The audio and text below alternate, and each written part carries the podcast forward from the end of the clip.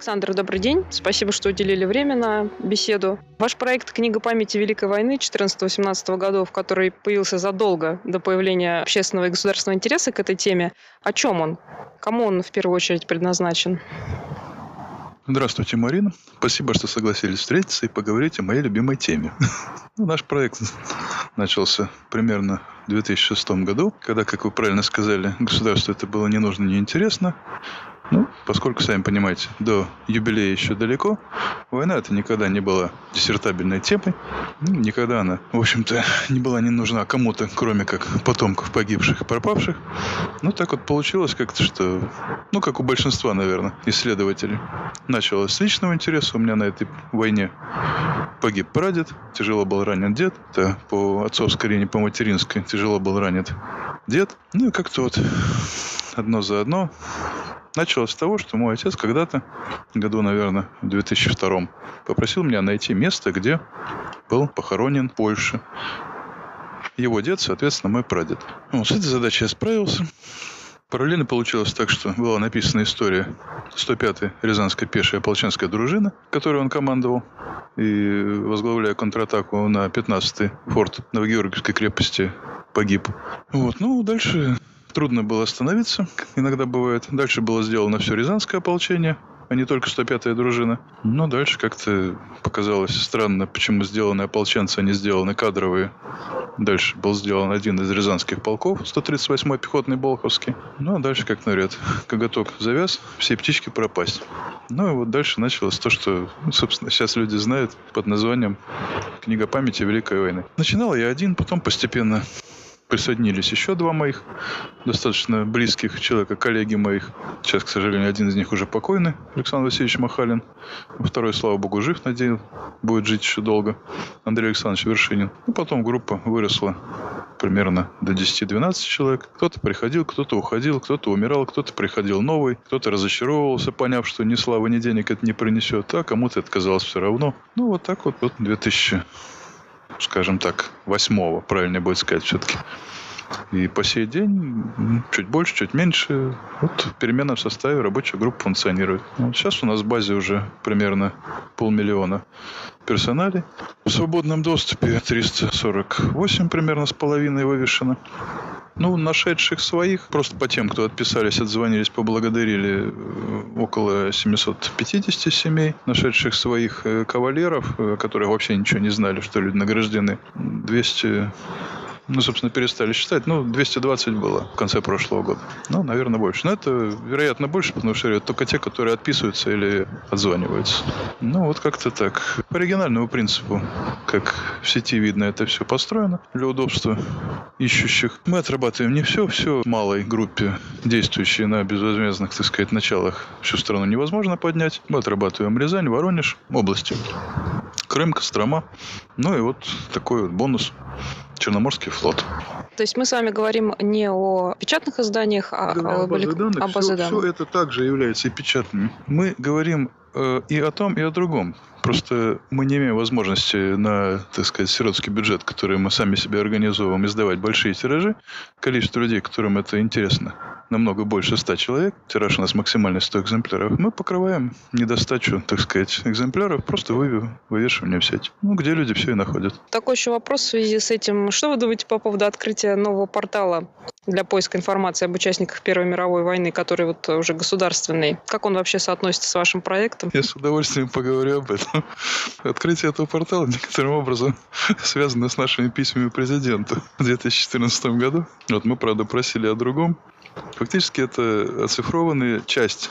Оцифрованная часть это не вся. Елуторовская, так называемая картотека. В действительности это картотека потерь русской императорской армии Российского государственного военно-исторического архива. Фондодержатель по-прежнему РГВИО. Просто так случилось, что в 1941 году эвакуация эта картотека уехала в Елуторовск. Вот и с тех пор по причине ненадобности там и ну, слово валяется некрасиво, лежит. Читального зала там нет, возможности работы с картотекой кому-либо, кроме сотрудников ЦХСФ, Центр хранения страхового фонда это называется, нету. Собственно, у нас была идея это самим поработать с этой картотекой, либо самим ее отснять. Ни то, ни другое нам добиться не удалось. Вот. Но когда настал 14 год и какие-то вялые надежды на интерес государства к теме столетия начала Великой войны, ну вот стали писать, звонить. Ну вот если кто-то помнит, э, был чудесный сюжет о обретении в Тобольске этой картотеки господином Нарышкиным, который я очень уважаю. Ну так вот, как понимаете, сама картотека, конечно, в Тобольске никогда не лежала, просто так далеко в сторону отклоняться Нарышкин не мог, а просто вот для хорошей картинки и для сюжета четыре ящика было привезено из Елуторовска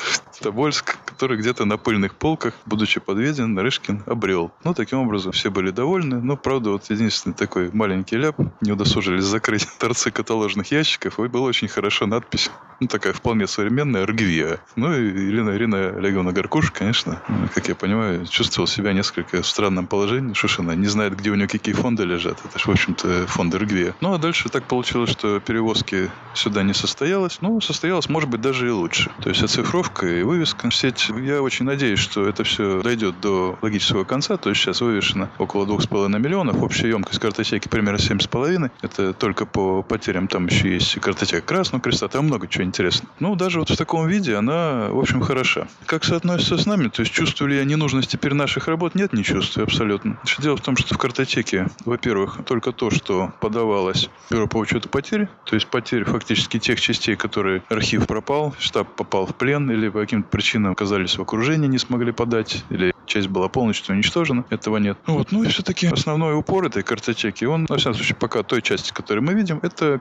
тыловые лазареты госпиталя. Ранен, болен. Ну, в общем, это не фактически люди, находящиеся, находящиеся на передовой, и очень мало, исчезающее мало количество погибших в этой картотеке. Но просто, по-видимому, эту часть еще не отрабатывали. Я надеюсь, что эту часть также отработают, закончат. Ну, с 2014 года до сих пор 2,5 миллиона карточек. Но это, конечно, темп, скажем так, не очень высокий при огромных затратах финансовых, при, ну, в общем, такой достаточно большой важности темы, как мне кажется. Ну, дай бог, Элар огромная корпорация, это корпорация монополист. Вот она справлялась со многими задачами, большие бюджетные объемы осваивала. Ну, надеюсь, что этот проект будет доведен до конца. Проект прекрасный, нужный, безусловно. Ну, пока, вот, со, соотнося с нашими данными по тем областям, которые у нас отработаны, ну, висит примерно процентов 25-30 по общему объему картотеки, соответствует. Ну, и нужно не забывать, что в этой картотеке речь идет только о потерях то есть там наград практически нету. Ну и людей, которые, так сказать, их дальнейшая судьба, мы всегда стараемся просмотреть дальнейшую судьбу. То есть если человек был в плену, то вернулся ли, в каком виде и когда. Если человек стал инвалидом, то оформлялось ли инвалидное, так сказать, удостоверение, получал ли он пенсию пособие. Ну, то есть немножко взгляд чуть вперед. А, ну да, и, конечно, у нас исторические справки идут. Если у нас части, потери частей, которые в той или иной территории призывались, ходили на войну, то обязательно справка по этой части. Вот если у нас офицеры этой части, то это и потери награждения, и послужные списки обязательно. Но если нижние чины, конечно, послужные списки это тяжело и редко, не всегда получается. Потери и награждения тоже в картотеке будут ну, практически только потеряны. Под награждение она не приспособлена, это другие фонды. Хорошо, тогда вот э, два вопроса в одном. Как, э, каково ваше отношение к своему проекту сейчас? Вот уже многое сделано, есть ли у вас желание продолжать настолько же активно? И второе, как можно помочь проекту? Первый проще ответить. Те регионы, которые мы уже начали, ну, как порядочные люди, мы должны их довести до ума. Граждане, товарищи, господа, Кострома, Рязань, Воронеж, Крым, ну, любители Черноморского флота. Не беспокойтесь, пожалуйста, мы постепенно до конца доделаем. Насчет того, как можно помочь. Сказать помочь деньгами, ну, как-то криво это звучит. Я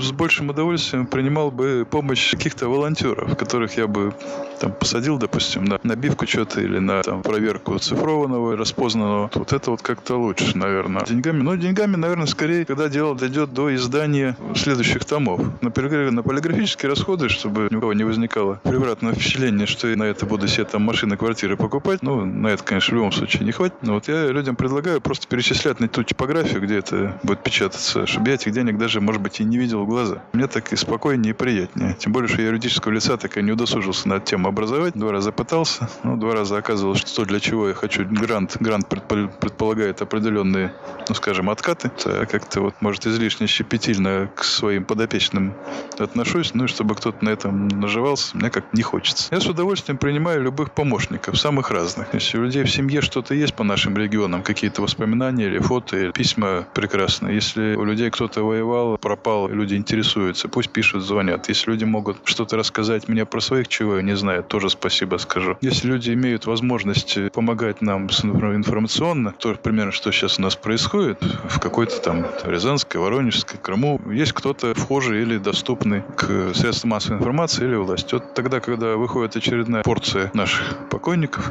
вот мне хочется, чтобы об этом событии узнавали жители этих территорий и, соответственно, могли обращаться к определенным там ресурсам в сети или заходить в библиотеки и находить своих. Потому что многие, ну, скажем, в той же самой Рязанской, Воронежской, Костромской по-прежнему не знают о том, что такая возможность появилась. Можно не только по Великой Отечественной войне узнавать своих покойников. Спасибо большое, было очень интересно побеседовать. Желаю удачи вашему проекту. Спасибо.